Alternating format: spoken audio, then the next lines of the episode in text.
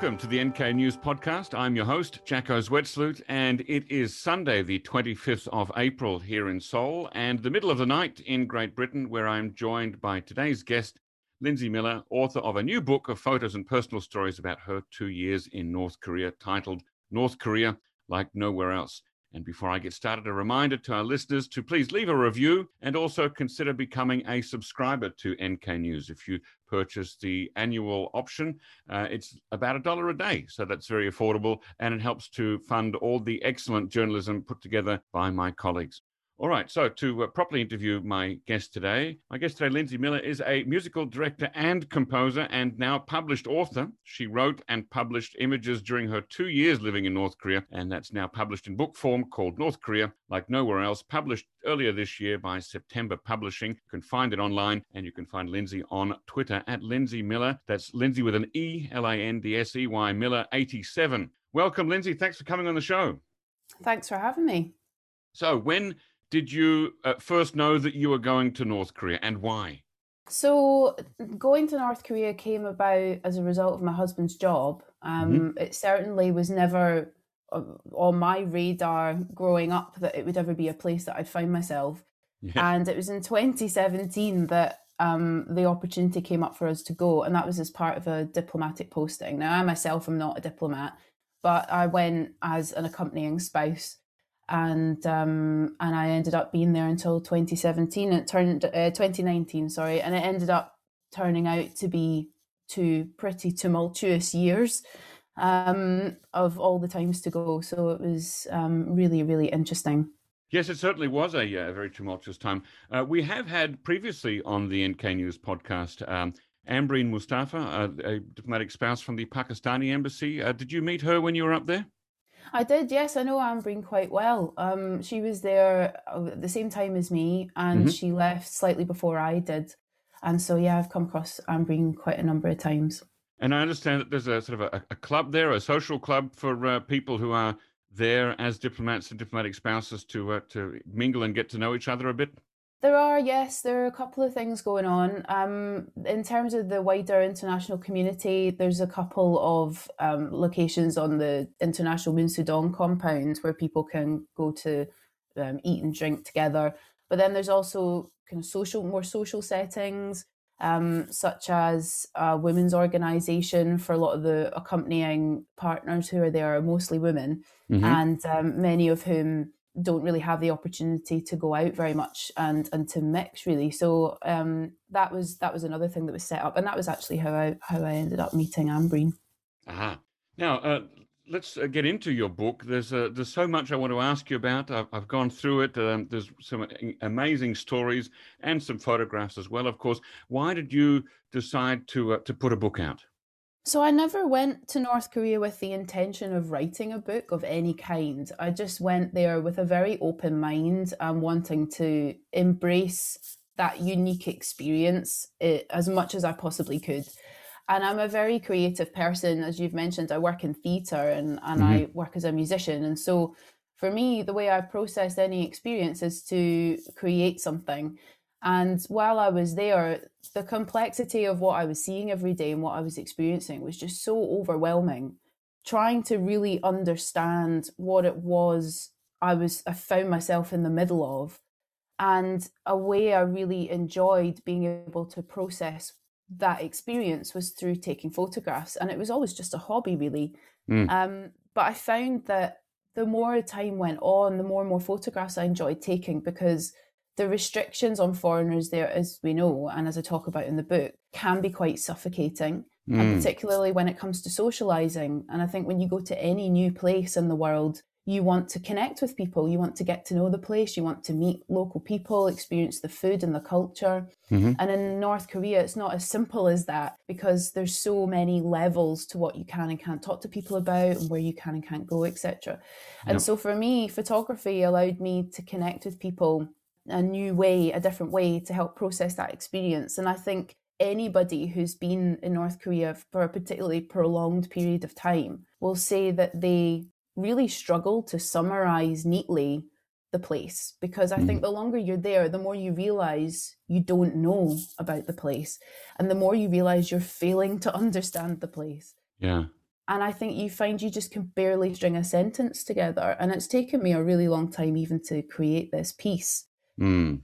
And it's really been over 2 years now. And I don't think I'll ever absolutely nail exactly how I feel about it and the effect it had on me.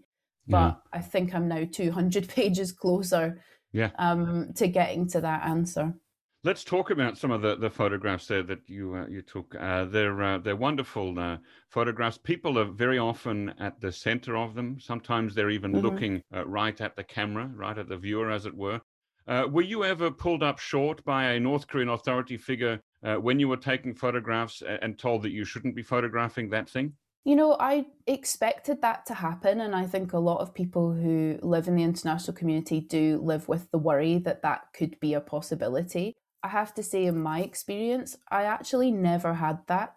Mm-hmm. But then I was always always tried to be really sensitive to who I'm photographing and why.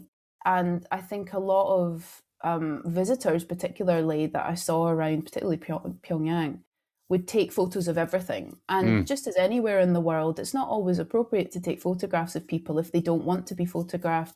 Or if you're interrupting a moment, you know, a really nice moment of connection and with somebody spontaneously. And so I consistently was trying to sort of ride that wave and go, if it's appropriate to take a photo, I would. If it wasn't, I wouldn't. And I made that choice. But, you know, I never really encountered anybody telling me not to take photographs of things. And in fact, I had quite a few lovely experiences with North Korean people who wanted their photograph taken and who asked me to get a photograph with them. And that was really surprising. And the concept of a selfie is just as popular there as it is elsewhere. Are there one or two favorite photos that you can tell us about, either perhaps about how you took them or where, or the contents of the pictures themselves? Sure. I mean, as you mentioned, my passion really was to take photographs of people. And that is a big message that I really wanted to carry through in this piece, was the people rather than the politics of the place, although the politics is obviously hard to avoid. But in terms of the photographs themselves, I think there are two in particular that really stand out to me. Mm-hmm. And one is of a photograph of the back of a transportation truck with some soldiers gathered on the back. Being driven around Pyongyang, and I actually took that from the car I was in, and it was a very fleeting moment. And the reason was, and as I said earlier, you kind of ride this wave of when you feel you should and shouldn't take a picture. In that case, it wasn't a hostile interaction. The soldiers on the back of that van were blowing me kisses and were waving to me and joking with their friends, and I was waving back to them. And they were shouting things to me from the back of that van. And so I took a photograph of them. And I think, and I've added that into the captions. And the captions, I've tried to create this kind of 3D feel around each image. Yes. That it just feeling like a flat picture.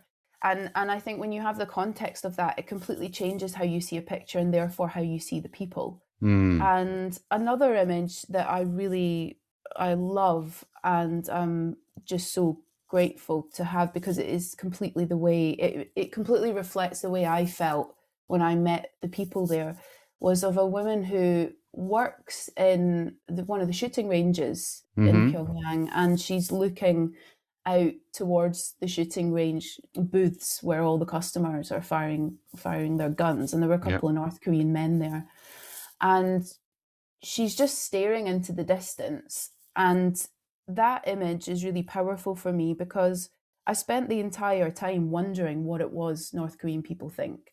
What have they been through? You know, you have very limited opportunities to ask them, and even if you can, what you can actually ask them about specifically.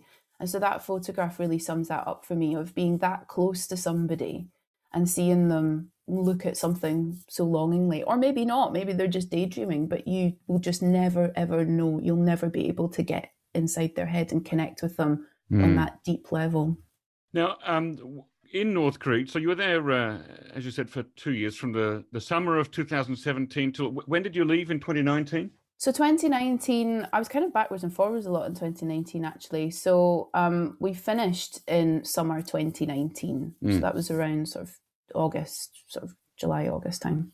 Western diplomats tend to come and go, not staying in Pyongyang for more than a few months at a time before earning a trip to the outside world, say China or back to wherever they came from. And I understand that while there's no hard and fast rule, the British Foreign Office recommends rotating out every 6 weeks, with 6 months being the absolute limit. So the question to you is, during those 2 years, what was the longest single stretch you spent inside North Korea?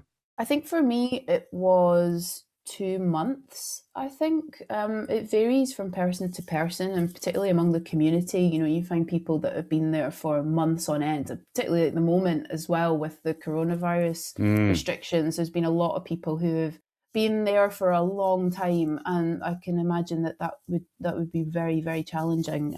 But for me, it would be about 2 months. And something that was really interesting was that you really felt like you needed a break, and it feels really selfish and privileged to say that, because it's never lost on me or anyone else really that North Korean people have no choice but to stay. But you really felt it, and particularly during 2017. And during the missile nuclear crisis and the war of words with the US, you really did feel like you needed to relieve that pressure in some way, and to get to somewhere else outside of that space. And as you mentioned, most of the time that is China, whether that be heading up to Dandong or whether that be heading off to Beijing for a couple of days. And so that would give you both a feeling of relief and a feeling of privilege or guilt sometimes, would it?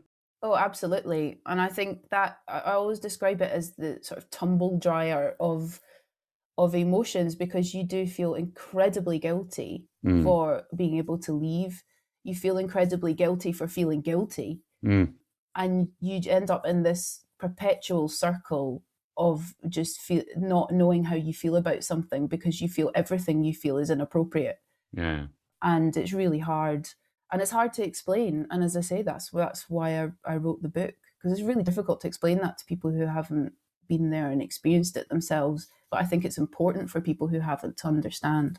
Now, on page 12, you wrote, when you went there, you had no idea that over the next 2 years, what you'd always considered to be the clear line between truth and fiction would disintegrate entirely. Could you tell us a bit about that? What did you mean by that? Sure. So I think when it comes to North Korea in particular, and any place, you know, as I said, you try to learn as much as you can about the place before you go. And in the case of North Korea, for me, that was through watching as many documentaries as I could, reading as many books, listening to interviews, just trying to get a sense of the place and what it would feel like. And even though I'd done all that preparation, as soon as I got there and the initial shock and the overwhelming feeling of just being swamped by information of what you were seeing and the little things, from what people wear to what they eat to what music they like to listen to. Once that wears off, you realise that all the things that you'd read don't really stand up anymore, because what you're seeing is different. It's a different lens that you're seeing it through, because it's your own eyes. It's not through any means of propaganda. It's not an edited segment, a featured segment on the news, for example. It is just everyday life. And in saying that, you know, you still don't know what's really going on underneath. You walk past people in the street, and I would think a lot of the time, what has that person been through? What have their family been through? Have they had their house raided? Have they had family imprisoned? Are they very secure and happy? You just have no idea, and yet it's all around you, and you just can't lock into it. And so for me, that was really difficult. And in terms of that truth and reality, that translated into social relationships, and it was really that blurred the lines for me. Because anywhere in the world, you get to know people, you ask them about their lives, you share information about each other over some drinks, you invite each other around to each other's houses, and you obviously can't do that there. But in terms of relationships, there was never any clear line when speaking to a North Korean between authenticity and falseness. And so you never knew if the person you were speaking to was genuinely interested in you, or if they'd been tasked with some ulterior motive, which was entirely possible, you know. And then you think, well, how do I know I can trust this person? And then on top of that, the conversations you have are limiting because you have to avoid certain topics because it might pose a risk to the person you're speaking to or to yourself. And then you find yourself stuck in the middle, the two of you stuck in the middle of this kind of controlled cage, trying to balance that natural curiosity with careful small talk in an effort to actually just get to know each other. So that was a really difficult thing. It's very much like a hall of mirrors, and you still have to find yourself there and make something of it. Could you tell us about the curious incident of finding a mobile phone in a restaurant? Sure. So in terms of living there as a foreigner, there's a very big awareness from everybody that even though we live there without a minder next to us or a guide, that there's still some kind of monitoring in place. And I was in a restaurant with a friend, and we were just having a conversation, nothing particularly interesting. And our phone rang. And now, like a lot of places in Pyongyang, they can sometimes be empty. Some places can be particularly busy. This place was empty. It was just us that were there.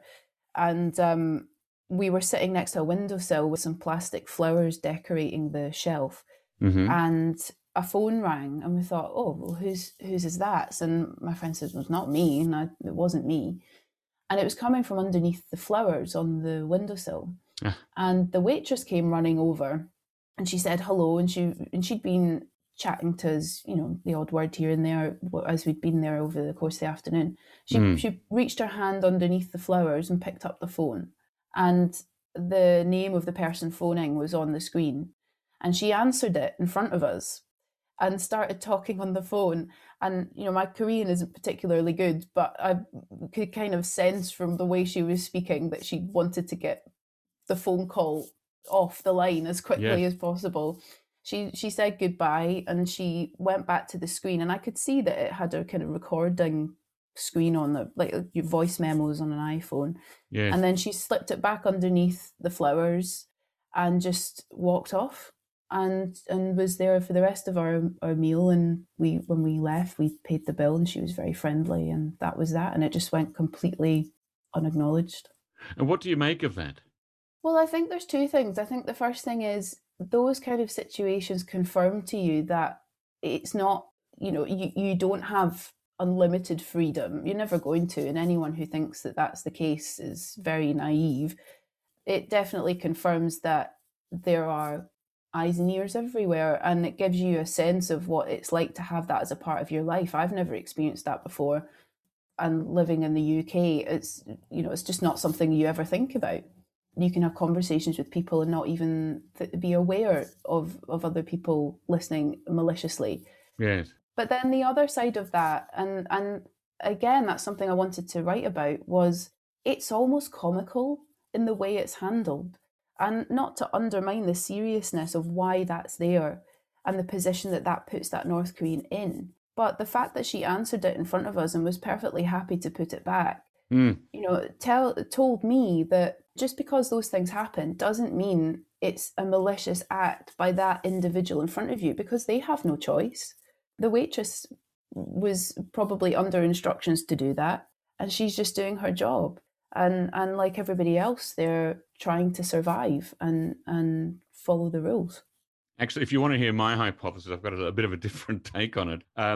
I think that mobile phones in North Korea started to become a real thing around, you know, the late 2000s. Certainly by the time I got there in 2010, a lot of people had them. But North Korea's been, you know, listening to foreigners' conversations for many years before that. So my thinking is that if the North Korean government was the one that wanted to listen to you, it would have found a device that didn't also have a mobile phone attached to it to put in those flowers to listen to. So I actually think that it's possible that the waitress perhaps wanted to record some people speaking English for her own private reasons, like she wanted to practice pronunciation or hear what English sounds like or something. And that may have been her own choice entirely. Yeah, absolutely. And that's another thing. I mean, you just will never know. And in the case that you've just mentioned, I mean, yeah, I've experienced that myself in other situations. I experienced that a lot of people filming me and taking photographs is perfectly understandable. Mm. And I taught yoga actually for the diplomatic community there, and some North Korean women attended some of those yoga classes, and they were at different locations around the compound. And quite a lot of the time, the women would take photographs of every individual pose and record things. So, as you say, it's entirely possible that it was just natural curiosity, and that in itself is really interesting. You realise that, and that's another part of the responsibility you feel of being there, is that you are a three-dimensional walking, talking act of the outside world. Yeah. And you have to take that responsibility really seriously. Now, you mentioned the diplomatic compound. This is the Munsu diplomatic compound, right? Yes, that's right. And so you lived on that compound, and your husband also worked on that compound? Yes, that's right. So the diplomatic compound is where the international organisations are based. Well, most of them. The Chinese and Russian embassies are not, and as well as some others, but most are. And so it's kind of like a cul-de-sac, really. But the interesting thing about it is that everybody who's there is working and living there. Yeah. And it's also surrounded by North Korean apartment blocks. And North Koreans pass through the compound a lot, taking shortcuts, which I always thought was a bit strange. Mm. And it could have been that they were going to school. You see a lot of children going to school, or students, couples, businessmen cutting through. And they were always very interested, and particularly younger children were really interested in seeing the foreigners who lived there and would often say hello. Some would also be quite scared. But it was a really interesting place to be in terms of its location. And it's also in one of the poorest areas of the city as well, which I always thought was quite interesting. And the North Korean women who came on the compound to attend the yoga classes, did they require special permission, or do you think they were just locals who lived nearby and who wandered on and ended up in a yoga class? So they did require permission. They were usually associated with the locations where I taught. And they had to ask their boss or whoever their line manager was to be able to attend. And they really enjoyed it. And some of them seemed to actually know quite a lot about it, a lot more than I did, and took a really big interest. But it was just a really nice opportunity to do something together, an activity together that felt very neutral and just for the sake of having fun and getting to know each other. Now, did you learn Korean to any useful degree?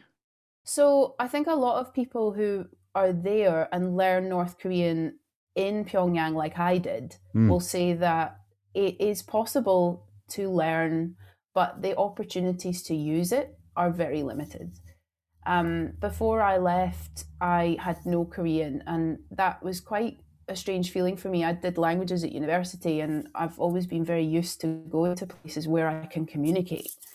And in the case of going to North Korea, I didn't have the language. So as soon as I got there, I was like, I have to get something under my belt. Yeah. Just be respectful of people there. And just because I wasn't used to that feeling of being so isolated with that language. And so I had lessons with the North Korean language teacher, as a lot of the internationals did. So is this sort of like an organised effort offered by the North Korean government for the diplomatic community? That's correct, yes. Yeah. So there's I think it's just one teacher. I could be wrong, but as far as I knew, it was one teacher that was available to teach Korean. And they were very good, but I kind of reached a bit of a block with it, because it was in terms of the teaching and practicing it, and that learning it, I was using North Korean books and worksheets, and it was very dry. The way it was taught was copy and repeat. Yes. And the teacher would speak and you just keep going over it, which was great for the accent and really trying to and learning local words and North Korean vocabulary in particular. But it got to a point where my teacher just wanted me to be able to go to the market, order what I needed to order, go to restaurants, go to shops or a bar or something. And it never really went beyond that. There was a real resistance for me to be able to ask anything besides what is this, you know, the kind of basic functional day-to-day language. And I remember bringing in some South Korean textbooks actually and working on those with them. And you know, they were very open to that. Mm-hmm. And I don't think it had been the first time anyone had brought South Korean textbooks in. But I do know people who had been there for 3 years who had been learning Korean and had really excellent language skills, having learned it there. Yeah. But they said themselves it was so difficult to actually be able to practice it outside of those situations like going to the market or a shop. So I ended up stopping my lessons after a while because I just found it so frustrating that I wasn't learning what I wanted to learn. I thought, well, I might as well just kind of see how much I can do myself. Would North Koreans, and I don't mean your teacher, but just ones that you would meet here and there, would they feel awkward about speaking Korean with you? Was there a discouragement from using Korean with North Korean people?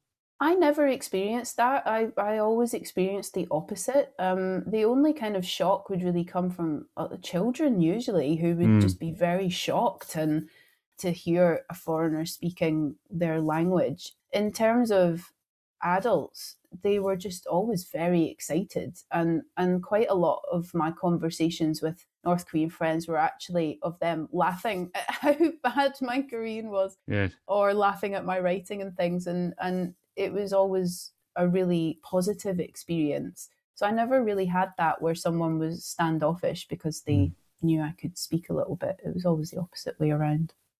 Okay, let's talk a little bit about how you got around the city of Pyongyang. Did you ride a bike around the city?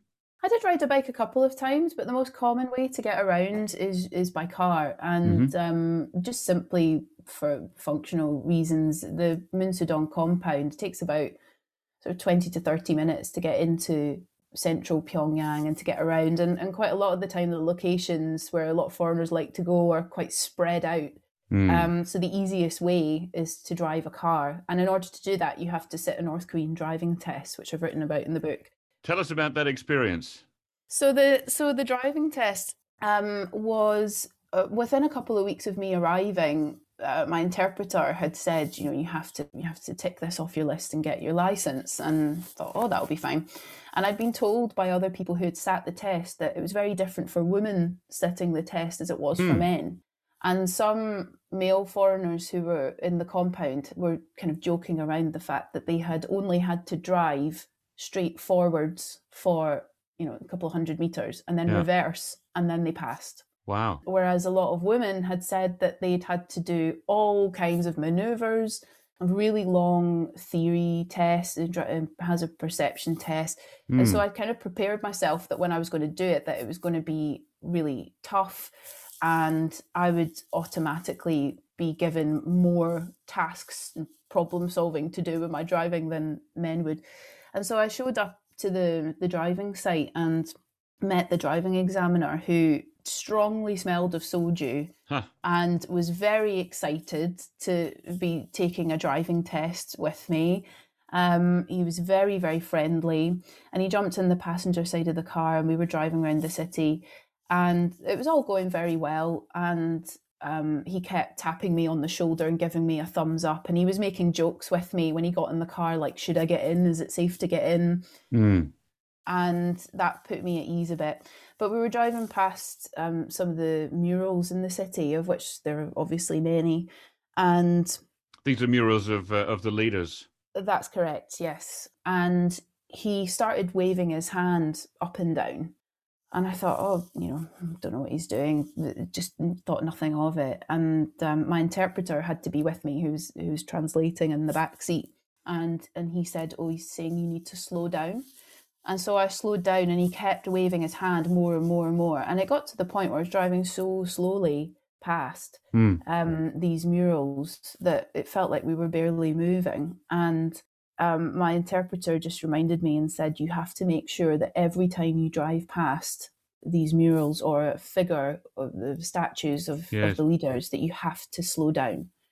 And you would see that happening all over the city. Cars would slow down, although not to the same speed I was brought down to at that moment.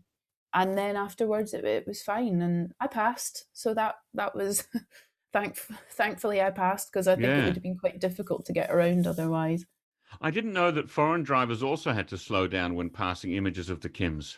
Well, that's what they said. I mean, in terms of slowing right down, that, like many things, you know, there are these rules and restrictions, and then there are some things that can be bent slightly. And that was definitely one of them, that people tend to bend a lot, which was you know, to slow down a little bit, but not, you know, to 5 miles an hour, for example. Now, it seems that if foreign men only had to drive forward a few hundred meters and then backwards, and then they'd pass the test, then they might have missed that whole bit about slow down when you pass an image, and that could have got them into trouble in the long run. Yeah, that's absolutely possible. I mean, I certainly, in terms of North Korean drivers, I've seen quite a few being stopped going past those same places and being pulled out by traffic police and having their ID taken for going too fast. Now, driving around, did you see a lot of other women driving by themselves in Pyongyang? In terms of foreigners, not really. Some people, yes, but a lot of organisations have drivers assigned to them as well. So, you know, people don't need to drive themselves, but I preferred to do that. In terms of North Koreans, in the whole time I was there, I think I saw 2 women driving. I saw 1 North Korean woman driving a car, and then I saw 1 North Korean woman driving a bus. And that was all I saw. And I spoke to a North Korean female friend about it and said, you know, do you drive? I was kind of making a joke, but also trying to figure out for real what she thought about it. Right. And I said, you know, do you drive? And she said, oh, no, women don't drive. That's not for women to do. So I always wondered what they then thought of me in that case from driving all the time. Now, you write that taxis and using the metro or subway were only to be done if booked in advance. Can you explain more about that? Sure. So in terms of the underground and taxis, you know, taxis especially, they're everywhere and definitely a very popular way of getting around. And especially for North Koreans, and some of whom I spoke to, they were much more reliable than getting the public transport system, which could take them hours, you know, to get across from one side of the city to the other. But even North Koreans told me they had to book these taxis in advance. They wouldn't be flagged down at the side of the road. They were always reserved. For foreigners, we were not able, I mean, and certainly in my experience, I was never able to book one. But that was also because local mobile phones used by foreigners only connect to other foreigners' mobile phones. Yeah. They don't connect to local North Koreans apart from your interpreter. So if you want to organize anything, whether that is, you know, going to a certain gym or something, or organizing a language lesson, it all has to be done via your interpreter who has 2 phones. And it makes everything very long and can be quite frustrating because you can't do it yourself. And that was the case for taxis. So if you wanted to take a taxi, you could take one, but you would, in order to book it, you would have to ask your interpreter, who would then have to phone them and then phone you back to let you know. And it was just such a hassle. Yeah. But there were stories of people who had flagged them down. But in my experience, I'd never done that myself. So I've heard that before that foreigners can only connect to other foreigners on their mobile phone. But could you call your interpreter? I could call my interpreter because he had a phone, like they all do. They had a phone that connected to foreigners' phones. So he had 2, and then he had another phone that was a North Korean phone that then could call other North Koreans. So there's at least a small population of North Koreans who can phone foreigners or be phoned by foreigners, and that's the interpreters and guides. Yes, that's correct. Right. Now, what about, did you ever ride on one of the trams or trolley buses? You know, I never got to ride on one of those, and those were strictly, that was a rule to say that you couldn't use those. And I mean, I always wondered if it was the case because it was to prevent foreigners from getting too close to Koreans, or preventing Koreans getting too close to foreigners. But no, I never took any of those. Driving and walking, I love to walk. Yeah. Was my favourite way of getting around. Walking, particularly for taking photographs as well, and just meeting people, was just by far the preferable way to get around. What was the furthest you and your husband could travel before you had to have papers or get a permit or some prior arrangement? So a popular place to go for many foreigners is Nampo. It doesn't take too long to get there. As with anywhere in North Korea and around the city, there are military checkpoints all over the place. Going to Nampo was pretty straightforward. You just drive there for the day and that's you. And I think with everywhere else, with Wonsan, Sinuiju and Kumgang region, because they are particularly security heavy areas, as with anywhere in the world, you have to notify the authorities that you want to go there. And particularly for the Kumgang area, you have to then go there with North Korean guides because it's so strictly secured.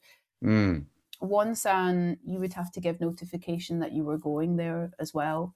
As I mentioned, I love walking. I love hiking. I've grown up in Scotland, walking up mountains, and it's just something I really love. And that's something I love to do there as well. And Mount Myohang is also fairly nearby. It takes a couple of hours to drive there from Pyongyang. So that was a particularly favourite place to go. And I went there a number of times and absolutely loved it there. It's so beautiful.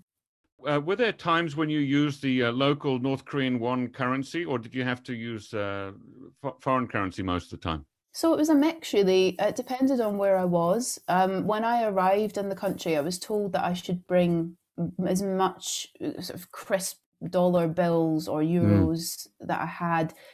Chinese currency as well could also be used. In one shop, I was given a British pound coin as change. So... Wow. That only happened on one occasion, but that was a bit of a shock. Yeah. In terms of North Korean won, there were only particular places that would actually accept North Korean won from foreigners anyway. Yeah. And that was Tongil Market, some of the department stores as well. And there would be money exchange booths at those locations where you would hand over your foreign currency and they would then exchange it for North Korean won and you would spend that. And North Koreans had to do the same thing. And you'd often see people, particularly at the market, and they probably ran restaurants, would hand over a significant amount of foreign currency to stock up on whatever ingredients it was that they needed for their restaurant. Now, the Tongil Market's an interesting place because, it's been open for a long time. Sometimes foreigners are allowed to go there. Sometimes they're not. Usually they don't let you take photographs there. Could you tell us your experience with the Tongil Market? So I really enjoyed going to Tongil Market. I was never turned away. There's actually a foreigners parking area directly out the front where they've reserved about 7 or 8 spaces, which are really difficult to get into because it's so busy with taxis and it's just overcome with people everywhere. But they reserve with traffic cones spaces for foreigners so they can drive in. And that's by the front door. Yeah. I never took any photos in there because it was made very, very clear that that's completely restricted. Do they have a sign up with a sort of a red line through a camera or something? Yeah, they do. Ah. Yeah, they had a big sign up on the door, and you see women patrolling up and down in red outfits with hats on, walking up and down the aisles, and it's very, very restricted. I know some people have, but I didn't ever feel that was appropriate. And I loved the market. I mean, it reminded me actually of a lot of the markets I used to go to with my grandmother in Glasgow, where the atmosphere was just so fun. And the women, because they're all female market sellers, would all be shouting across the aisles to each other. And they would all be, handing me things. If there was a product that was North Korean, they would be really enthusiastic about it, particularly apples, really enthusiastic about me buying these, they'd all say very, very tasty, like apples. And they were really fun and they would, banter with the customers. They, I'd go to buy something from one seller and the woman next to her is like, no, you can come over here, don't listen to her, she's a liar, don't. And I got to know some of the women who worked there as well. And what was interesting was the first time I went with a North Korean woman, and because I was with a local person, the prices of everything immediately dropped. And then when I went back myself, I had to keep saying to them, well, last time I came here and it was this much. Right. So it's not going to be more. So, but it was interesting to see that they do barter and they negotiate prices, and you hear a lot of North Koreans wanting better deals for what it is they're buying. And it's also a popular place for people to go on dates. You see a lot of young couples wandering around, holding hands, browsing through all the products. Is it big? Is it like a single large warehouse? It is. I actually think it's moving. I think they had plans to put it somewhere else, but where it is at the moment, it's just a huge, as you say, huge warehouse, and you go in and up to just behind, above your head, there's a sort of balcony and a set of stairs that go up to it, and that's the money office. And then in front of you is just huge aisles of tables, and to your left, you've got meats and fish, And then in the center, you've got kind of dried snacks, oil, and things like that. And then on the right, you've got a lot of clothes and material, electronic goods, you know, house carpets, things for the house, houseware. And it's absolutely enormous. And there's always constantly vans coming in and delivering big boxes to stock up all of the tables there. It sounds fascinating. To what extent would you say that the North Koreans you met and interacted with were typical North Koreans? So I think in terms of how you describe North Koreans as being typical, in my experience, that I just found people to be very warm, very friendly, very funny, and very generous and curious in nature. In terms of outside of the social situations I found myself in, it's impossible to know. And that was what was so frustrating. Trying to get to know someone on a deep and meaningful level was really difficult. But in terms of what I managed to find out about the North Koreans, I feel very privileged to be able to form friendships with. I found them to be very friendly and very warm. How did the people you talked with see the world and North Korea's place in it? So, as I mentioned earlier, the frustrating thing about having a conversation with a North Korean person is that you obviously have a lot of questions that you want to ask them. And the obvious things are, what do you think about North Korea and its place in the world? What do you think about your leader? What, you know, if it was even possible for them to answer honestly, you would love to be able to answer those questions. But I think there's also a limit in that, and that you end up kind of approaching people as kind of an example of where they're from, and not looking at them as an individual, but looking at them for their kind of political views, which are also important in getting to know someone. But I never wanted anyone to feel that the reason I was talking to them is because I was digging, because I wanted to know, and because that wasn't fair on them. And actually, a lot of the time, I try to avoid asking those kinds of questions. In terms of North Korea's place in the world, during Kim Jong-un's first visit to Beijing, I remember standing next to a group of North Korean women, and I was watching it on North Korean state news being broadcast. And it had already happened in the days before, but North Korean state news was just broadcasting it there and then. And up until that broadcast, some of these women knew what was going on because some of the foreigners had told them, and they had been asking and were really curious. And then when they were watching the images on the television, they were genuinely excited and texting their friends. It was a big, big moment. And there genuinely seemed to be a sense of optimism of some kind. And as I say, just excitement that they were there as a country on the world stage. It was outside of North Korea and mixing with foreign political leaders. And so if I take that example and apply it to other things, it's entirely possible that North Korean people could feel that way in other moments as well about North Korea's place. In 2018, you know, in the Singapore summit, Hanoi summit, and other visits, you know, Moon Jae-in visiting Pyongyang for the first time, it's entirely possible that they felt the same way then. But it was never, I never felt it was appropriate to directly ask them that question. Did they offer any statements about North Korea's nuclear program and its strategic importance?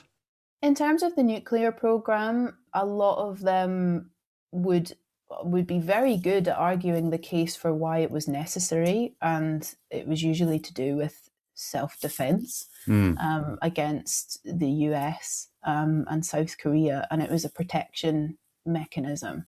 But beyond that, there was never any indication of any other opinion. I remember standing in the square outside Pyongyang train station when the nuclear test in 2017 was announced, and I saw, and I've put some pictures in the book of a crowd of North Korean people in front of state media cameras who are jumping up and down and shouting and singing.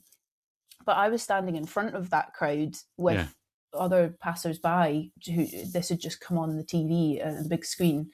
and was being announced, and it was a very mixed reaction. Some people clapped and looked happy, and then other people didn't really look that bothered. And some people were encouraging their friends to just leave it and get on with going to wherever it was they were going. So I think it's definitely a kind of mixed sentiment when it comes to those kind of moments. Now, in your book, you write about conversations. You say, quote, "These conversations fueled my enduring belief that North Korean people know much more about the outside world than we might think." What do you think is the major source of for North Korean people of information about the outside world, given that the newspapers are quite slim, not many pages, and mostly there's a focus on local news, and the same could be said for TV coverage? Well, I think we know that particularly South Korean media is popularly distributed and watched and engaged with by North Korean people. I personally never saw it being distributed, but then I wouldn't, because it's illegal and there's extremely dangerous consequences for people who are caught. But it was certainly evident that there was some influence from the outside world on people's opinions, and that went from the level of the way people dress, particularly women, and hairstyles were becoming, these kind of short bob hairstyles were becoming more popular than the long, more traditional styles. Wearing jewellery and shoes as a way of self-expression, which was only fairly recently allowed. And that translated into things like preference over certain items. I knew some North Korean people who said that it wasn't a good idea to buy certain Chinese products, particularly electrical goods. It was much better to buy Japanese or British or other goods. They're much more reliable. And during 2018, I went to the pop concert, the Inter-Korean pop concert in Pyongyang, and was watching a lot of the crowd watching the K-pop groups perform. I'm just wondering, how many of these people have heard these songs before but can't show that they have? And the older generation in particular, quite a few of them were quite willing to dance and be very involved with that music, but the younger ones definitely were much more still, but that could have been for any reason.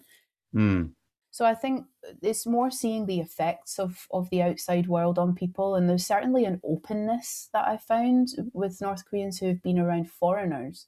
Yeah. Maybe have been abroad, maybe have studied a language before.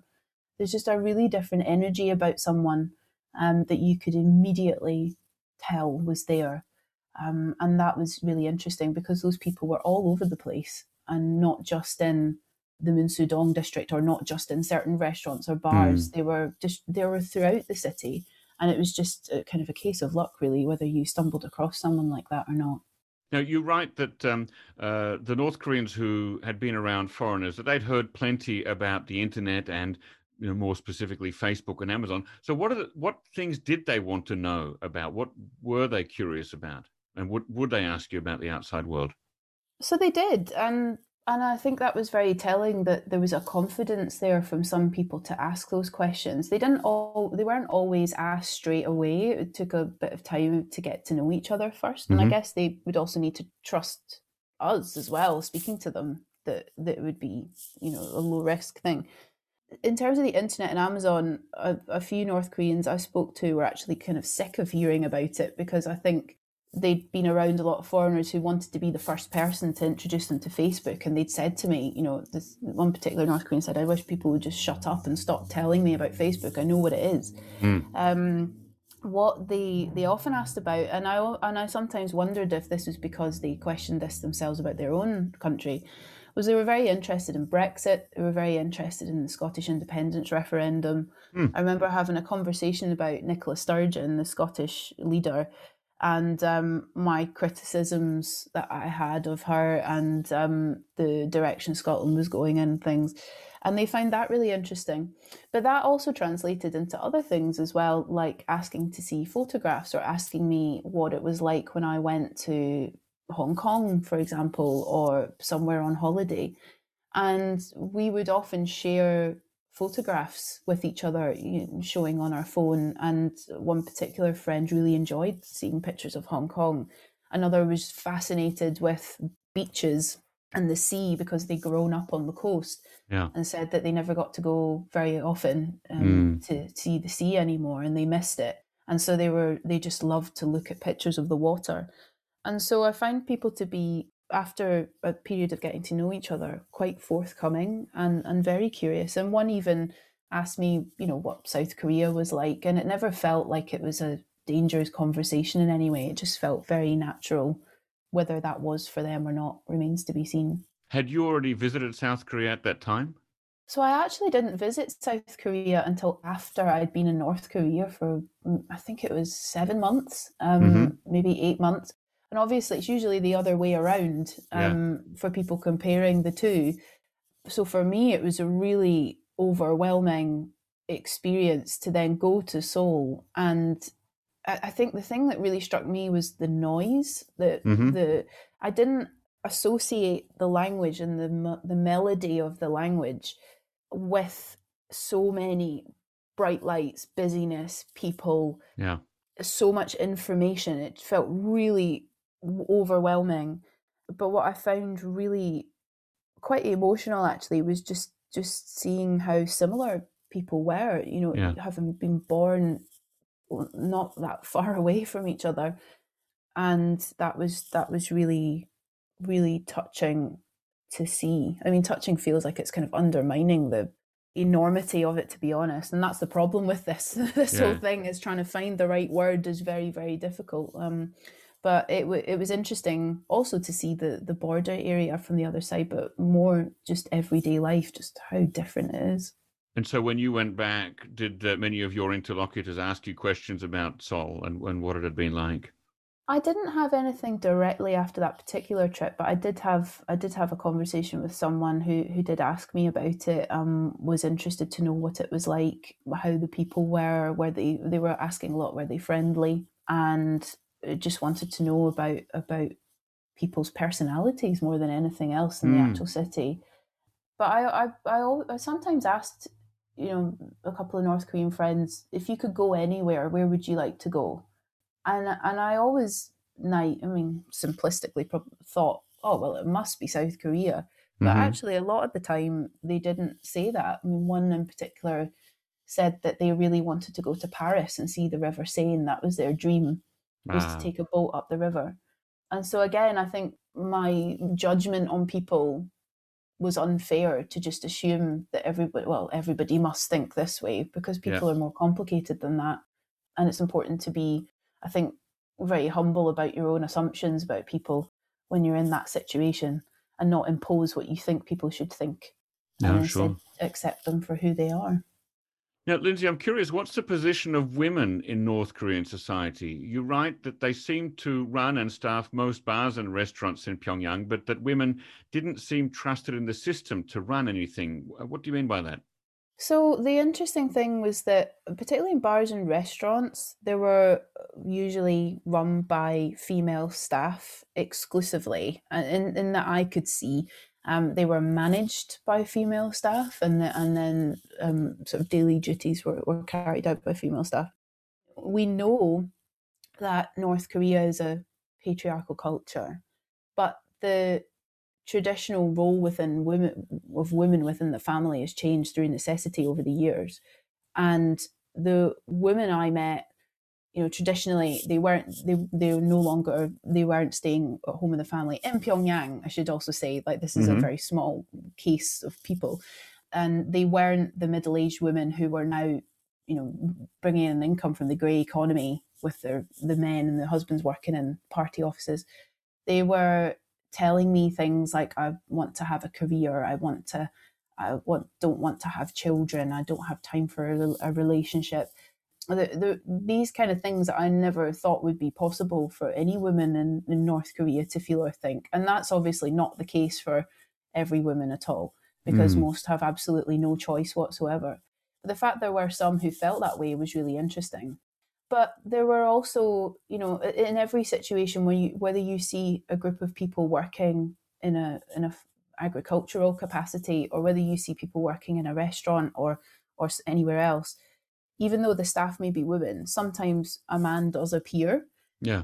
And, you know, to what level they're at, I don't know. But there would always be a lot of running around, and just as when the boss comes into any office, you know, to try and impress and things. But the actual kind of day-to-day running of places was mostly women. which was really interesting. Now, tell us about one woman, Min Jong, with whom you had lots of conversations over your 2 years in North Korea. How did she distinguish herself from most women who worked in hospitality in North Korea that you encountered? So I got on with Min Jong really well because she, as I've said, she had a lot of experience around foreigners, obviously, because of her openness. And she shared a lot of her personal grumpiness with me, which I really appreciated, because I think particularly as a foreigner, when you're there, a lot of North Koreans in a hospitality setting want to put on a good impression, as they do anywhere, and want you to have a nice time, want to look after you, and it's kept, very professional. But Min Jong was very different in that she was quite surly and really couldn't be bothered. A lot of the time she complained about how tired she was. She just worked all the time. She didn't have time for her love life, and her parents were really trying to pressure her into getting married, and she was just fed up on going on dates with men who she described as lazy. And I just find it really refreshing to be able to speak to a North Korean person without that level of, not pretense, but distance. She was just automatically very connected to people and didn't really seem to care, was very confident. And I just never really come across that before. And we spent a lot of time talking to each other and getting to know each other in as much as we could in that environment. Now, in your book, you write about that there was a key question that always remained of how authentic your friendship with North Koreans were. Would that be also the case with Min Jong, or was that different? I think it's safe to say that's probably the same with everybody. I mean, you can't ever truly know, but it doesn't mean that any friendship you have with people isn't going to be real on some level. You just don't know to what level. And there is, a lack of trust, I guess, that is always going to be there. But I genuinely had to just trust my instincts when it came to things, and I don't think my instincts are always going to be right, but I certainly trust them, and I do know that certainly in the case of Min Jong that we got on very well, and it did feel like a real friendship, and I do cherish that huge privilege to have been able to build any kind of friendship with any North Korean in any capacity, because just getting to know each other in some way, I think, is really important to breaking down those walls that are around, even if it's only in a very, very small way. Did any North Korean ever give you a glimpse into the less happy aspects of the country, like perhaps mentioning a friend or a loved one who had suddenly had to move to the countryside, or had had some time receiving special political education or anything like that? I didn't experience a conversation about anyone being sent away or anything on that level. So it was always much more subtle than that. I had a few moments where I'd taken part in the Pyongyang marathon. I hadn't run the full marathon, but I'd run the 10K. And in which year was that? That was 2018. Okay, I was there for the 2019. I did the 10K then. Right. Yeah. Oh, great. But I'm not a runner, so I walked 10K, but very fast.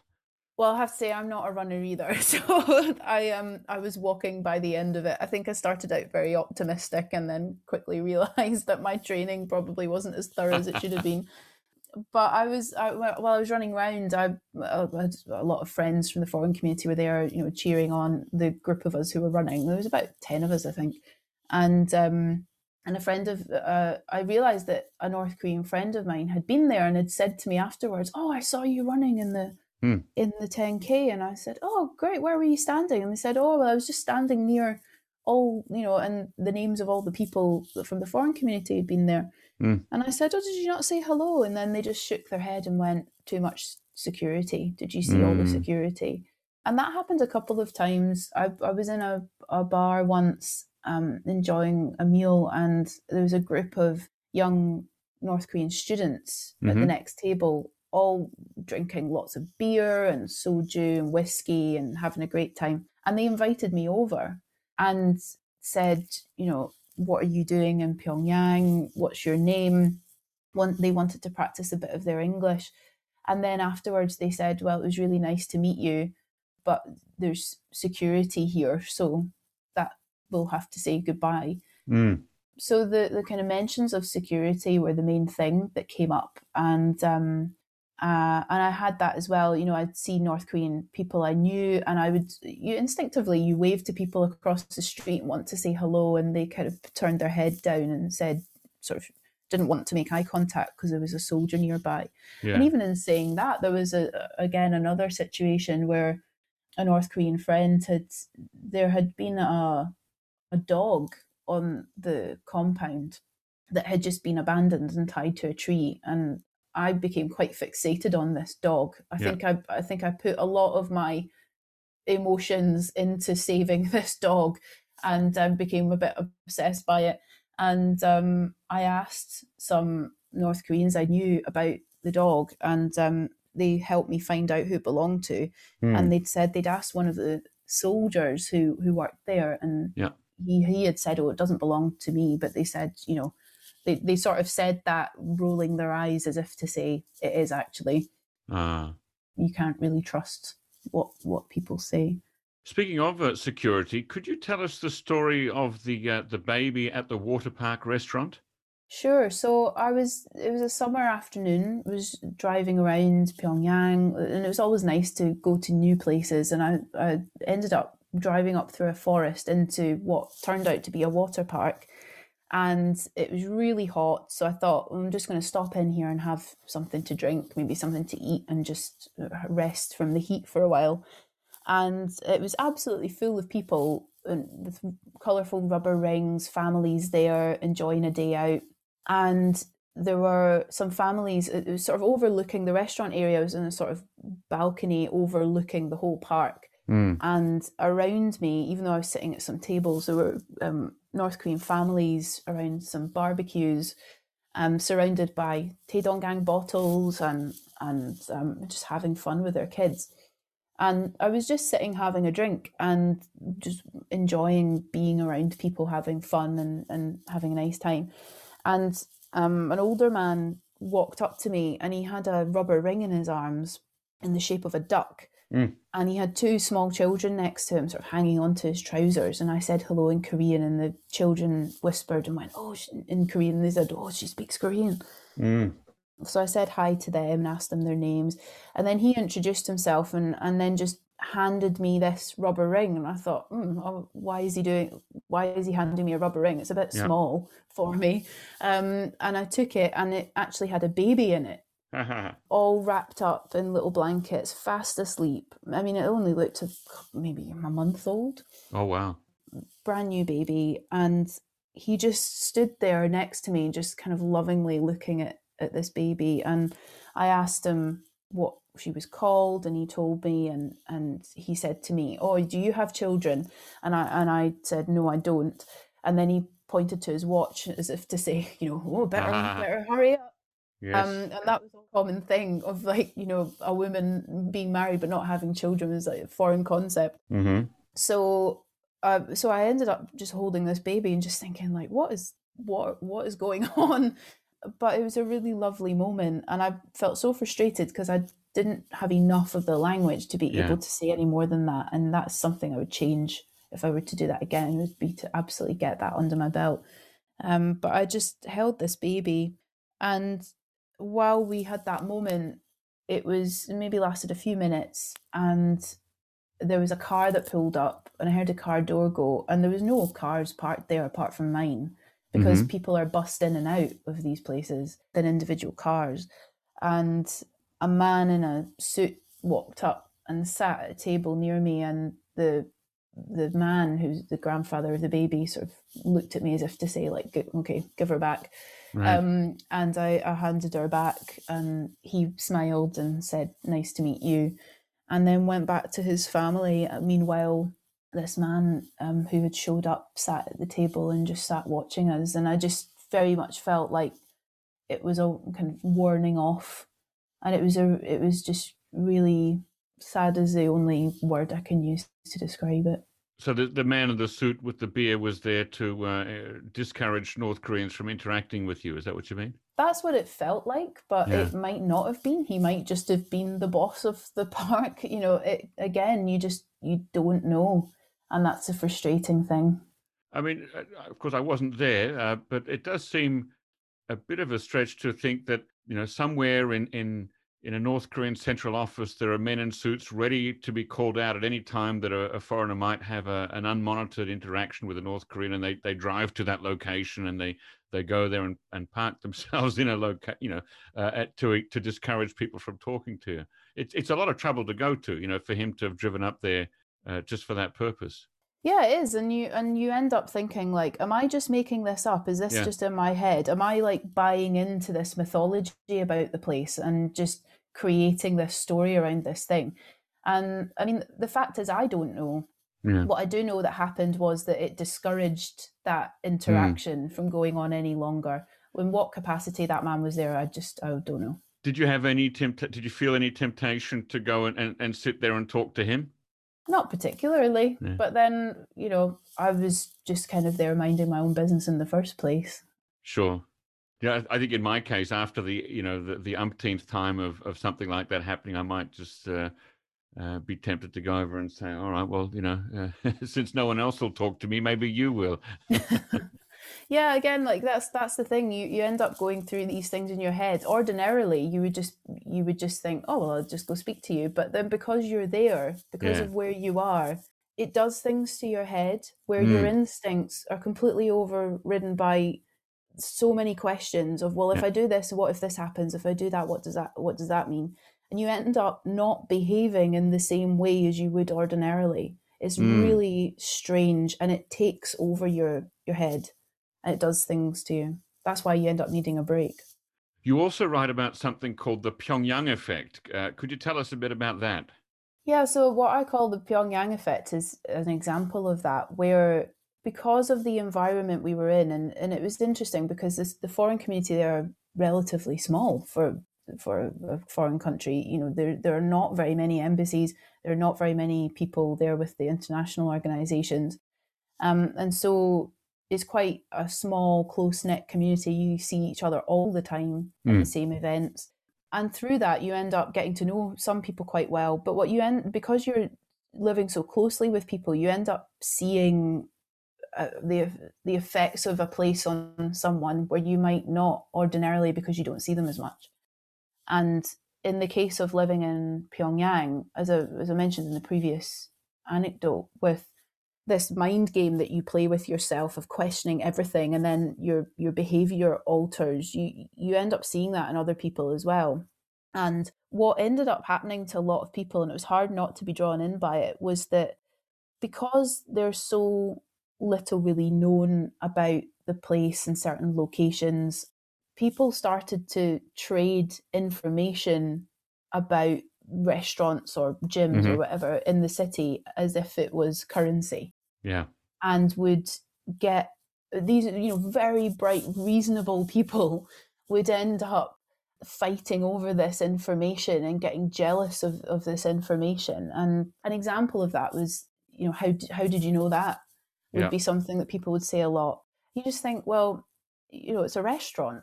It's just a restaurant in the city. Anywhere else, it would be a perfectly normal thing for anyone else to go, and you'd share that with people. But there was something about that place that made people behave differently and think about information, how it was used differently.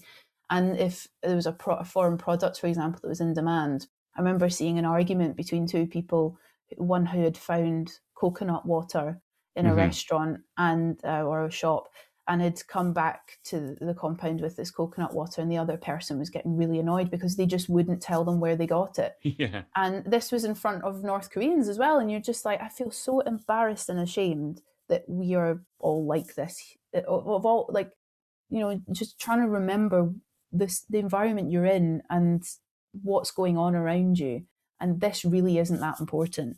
And I just found that being there made me question everything on a really fundamental human level, that things like that just weren't important. But it was really hard not to be caught up in that, because that was the effect that environment had on everybody there, including me. having now talked about that Pyongyang effect, are there any places that you went or saw that you think no other foreigner went or saw? I don't think so. And I think it's naive to think that way. And in all honesty, I think it's good for foreigners who are there to get out and about and experience the place as much as possible. And I think if the priority is to feel like you know something someone else doesn't know, then you've missed the point of being there. You mentioned that the community of diplomats, aid workers and family members, it's quite a small group. It must be a fascinating object of study. Oh, must be. And I think there are very few people who have been there who have really written in depth about their experiences there, and for what reasons I'm not sure. I don't know if I know in John Everard's book Only Beautiful Please, he mentions that he thinks it's possibly because it means that people might not be able to go back, and I think that's very possible that that's a factor, and there may be other things at play, but absolutely I think that would be really interesting. I think it's yet to be looked into in more detail. Who was the expat who'd lived there the longest that you met? Probably the Russian ambassador. He's been there a rather long time. In terms of that's the Russian embassy, which is obviously not located on the Munsu compound. Right. There were people who had been there 5 years, 6 years. But what was interesting was that those who had been there longer had an almost, usually a skepticism about them and a when people left, and I felt this as well, there was a really big sense of defeat. And I remember one person having a conversation, they were telling me about a conversation they'd had with their interpreter and said, I feel like over my time here, and they'd been there, I think, for about 4 or 5 years, they said to their interpreter, I feel like if there's 10 doors, I feel like I've only opened, I think it was 4 or something. Wow. And their interpreter agreed with them that's probably about right. Did you ever meet the Palestinian ambassador? I probably did at some event, but I don't really remember exactly off the top of my head. I believe he's been there about 9 or 10 years now, so I think he may be one of the longest serving expats and doesn't get a lot of time out. Yeah, it's interesting. I think the place definitely gets under your skin, and certainly as an outsider, it's so fascinating. And when you're there yourself, it's just does have an effect on you. Without identifying or embarrassing anybody, what was the oddest person you met? The oddest person? Or the oddest behaviour you saw from an expat? I mean, oddest behaviour for me, there was certainly the story of protecting information about very simple day-to-day things, probably. But there was also another instance where I think a lot of people there wanted to help and wanted to do something, and would, as I said earlier, would speak to North Korean people as if trying to educate them about everything all the time, and kind of miss the point that they're human beings and they're people and don't want to be lectured all the time about why their country's wrong or they're wrong, and just want to be spoken to as the individual person they are. And that's the thing I found most difficult to watch, really, and I tried really hard not to do that, and it was hard not to do that, and I didn't always succeed either, but that was certainly quite difficult to be around a lot of the time. Now, you met some North Koreans who had traveled and lived abroad. How could they be distinguished from North Koreans who had only ever lived inside the country? I think there was an instantaneous sense of openness with people. I mean, certainly if someone spoke a foreign language, there was a confidence there to practice it. And in the book, I've mentioned a certain interaction I had with someone who spoke Spanish. And Spanish is one of the languages I did at university, and so and I lived there, and I know it very well. And the girl who'd spoken to me was working in a shop, and she initially had started speaking English to me, and I was quite surprised and thought, wow, she's really confident to just to talk to me. And we ended up having a lovely conversation in Spanish, and she was so surprised that I could speak a language that wasn't English. Yeah. I don't know why, but she was. And we spoke about her time abroad, and she'd lived in South America and was very proud to tell me about her foreign friend she had. And we spoke about the fact that she couldn't contact them anymore now that she was back in North Korea. But there was a definite sense of, as I say, openness with people. But even in people who probably hadn't travelled, in Pyongyang, certainly, there was always a, I always said, like, made a point of holding people's gaze 10 seconds longer than you would normally, because I always found, like, in that couple of seconds more, mm-hmm. people dropped the kind of curious look and smiled and waved and said hello, or said hello in English, and were very friendly, even though at first they might appear quite cold. Did you ever try to visit a North Korean house or apartment? I didn't.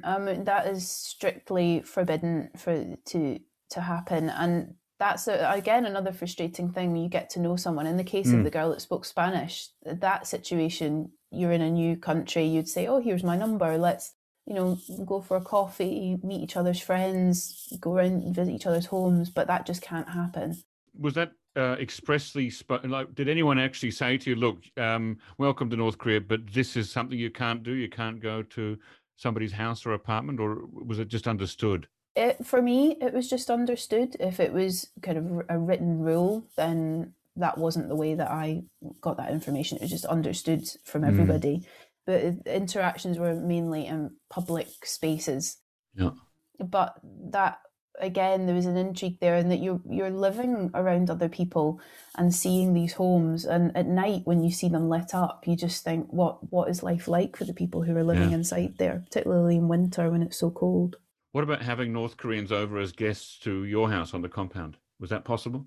I mean, there are North Koreans who work on the international compound with different organisations who work as interpreters or whatever else it is that they do. There are different businesses that are used for hospitality and functions and things, so would be around, and you get to see similar faces, but it would be in an official capacity rather than a personal. How did you experience the year 2018, when it seemed like North Korea and the United States, and North Korea and South Korea, had turned a corner, and relations were going to improve? And then, of course, President Moon Jae-in of South Korea visited Pyongyang. You were there for a lot of that. How was that? So that was a really interesting part of being there, was like not just being able to watch it, but to be able to feel what it was like there, on the ground, so to speak. And particularly in 2018, during the Singapore summit, there was a real difference in the feel of day-to-day life there, and 2017 had been so tense, and I remember some North Korean friends talking about how worried they were about what they were reading in the media, with Kim Jong-un and President Trump exchanging their war of words, and they were genuinely, seemed to me at least, worried about it, and I was too. We all were, and it felt very tense. It felt like a pressure cooker. And when it got to 2018, there was a definite sense of change, whether that was real or not, and what, to what level that would translate politically remained to be seen. But the way it felt there, it was completely different. And a lot of the inter-Korean events at that time, following the South Korean Winter Olympics, the United Korea flag was used a lot, and it was around Pyongyang. It was displayed all over the city. And the message of Uri Hana, we are one, was used a lot as well, was used in the pop concert that was performed in 2018. And particularly North Koreans I met and knew, they were really taken with that message, we are one, really moved by it. And it was impossible not to get swept up in that. Did any of your North Korean friends talk about hearing the South Korean president speak at the May Day Stadium in Pyongyang? So I don't think I had a conversation with anyone about that exact event. When Moon Jae-in visited, I wasn't in the country exactly when that happened, but I was there around it. I saw lots of the city being renovated and spruced up for his visit. And then obviously after he'd gone, but I wasn't there when that exactly happened. So I'm afraid I can't really say on that one. Visually, Pyongyang is a very impressive city. Sometimes it can be imposing or stark. Did you, during your time there, grow to love some of the, did you find beauty in the built environment of Pyongyang? I think it's an interesting thing for me because I've not visited a country where those kind of imposing buildings exist, and so it's quite overwhelming at first. I think there's also a big variety between Pyongyang and Wonsan, other urban environments, which was quite striking. Mm. Like the quality of housing, for example, is very different between the cities. And then obviously there's the countryside as well. But something that was interesting to me was that when I first arrived, those were the things I noticed most, were the style of architecture and the pictures of the leaders and the propaganda. But that all faded away after the first few months and just kind of sunk into the background, really. Mm. And that was, it was there, and I knew it was there, and like the propaganda as well, I knew it was there, but I just didn't engage with it. Yeah. Did anyone ever tell you at any stage that North Koreans write reports about interactions or communications that they have with foreigners? I think, again, just as we mentioned earlier with going into people's houses, that it was assumed, that is likely to happen as well. And I mean, as far as my opinion goes, I thought, well, if people are tasked with a job, then they need to do it. And that's understandable if that's the case. But everyone in the foreign community there would say that was likely to be a thing. How hard was it for you to leave North Korea in 2019? It was really difficult. And I, again, feel guilty about saying it was difficult because really in the grand scheme of things, I do not have a difficult life. I'm very privileged to be able to leave and to even have any feelings about it. Yeah. I have to. It's a really difficult thing, and the biggest thing that was hard for me was leaving my friends. And I think in the current world where it's so easy to keep in touch with people, whether that be through social media, email, Zoom. You know, in the pandemic, we found lots of new ways of being able to keep in contact with each other. Mm. That just can't exist with North Korea. And so when you say goodbye to someone you really care about, it's, you know, that's a definite goodbye. And I don't think that there's really anything that compares to that. And it feels like grieving when you leave those people behind because they're still there. And you don't know what their life is going to be like. You can't ever find out what happens to them. You just can't connect. But even though they might not be able to write to you, you could potentially send a postcard or a package to, you know, care of their workplace from England, couldn't you? Or from Scotland? I guess I could, but I mean, I don't know if that would ever reach them. And I think people move around a lot. I mean, I met some North Koreans I met and I got to know a little bit would move jobs and to something completely unrelated to what it was they were doing before. And it would be very sudden. You know, you get to know somebody, come back the next day and they've gone. And there's no goodbye party or anything. They're just gone. And the North Koreans who worked with them would just say, oh, well, they've got a new job. So even if you were to send something, there's nothing to say that would necessarily get to them, which again, in these days, is very unusual. Do you hope to visit there again at some stage in the future? I think for me, again, the biggest thing, I miss my friends. That is the thing I've struggled to deal with most. And I say struggle, and again, I say struggle, but it's relatively not really as compared to the struggle that North Korean people have. But I do very much miss my friends. I would love to see them again, but who knows if that's ever going to be a possibility. Now, one thing I've really learned during doing this podcast for the last 3 years is that you've got people who make policy on North Korea, or who, you know, make rules that affect North Korea, and people who go to and spend time in North Korea, and they're very often not the same, right? That the people who actually make decisions often have either not been to North Korea or have not even spoken to a North Korean, and vice versa, that the people who, you know, have spent time living in North Korea or working with North Koreans don't actually have the power to, or the connections to influence policy on North Korea. If if you were able to say something to someone who does have that power to make policy or rules that affect North Korea, what would you want them to know from your experience? I think that's a very good question. I think the main reason I wanted to write this book was to not only be able to put someone in the experience of what it was like for me as a foreigner to be there, but to try and highlight that behind the political drama, there's a human story. And that's the most important thing. I think particularly the moment with the borders being closed, I don't want there to be any closure of thought and consideration when it comes to the North Korean people. I think now more than ever, the country is so isolated, and I think we all have a responsibility to listen to them and what needs to be done to help them. And if I can in any way through this book bring that human story forward, even in a very small way, I would hope then that is considered as a success.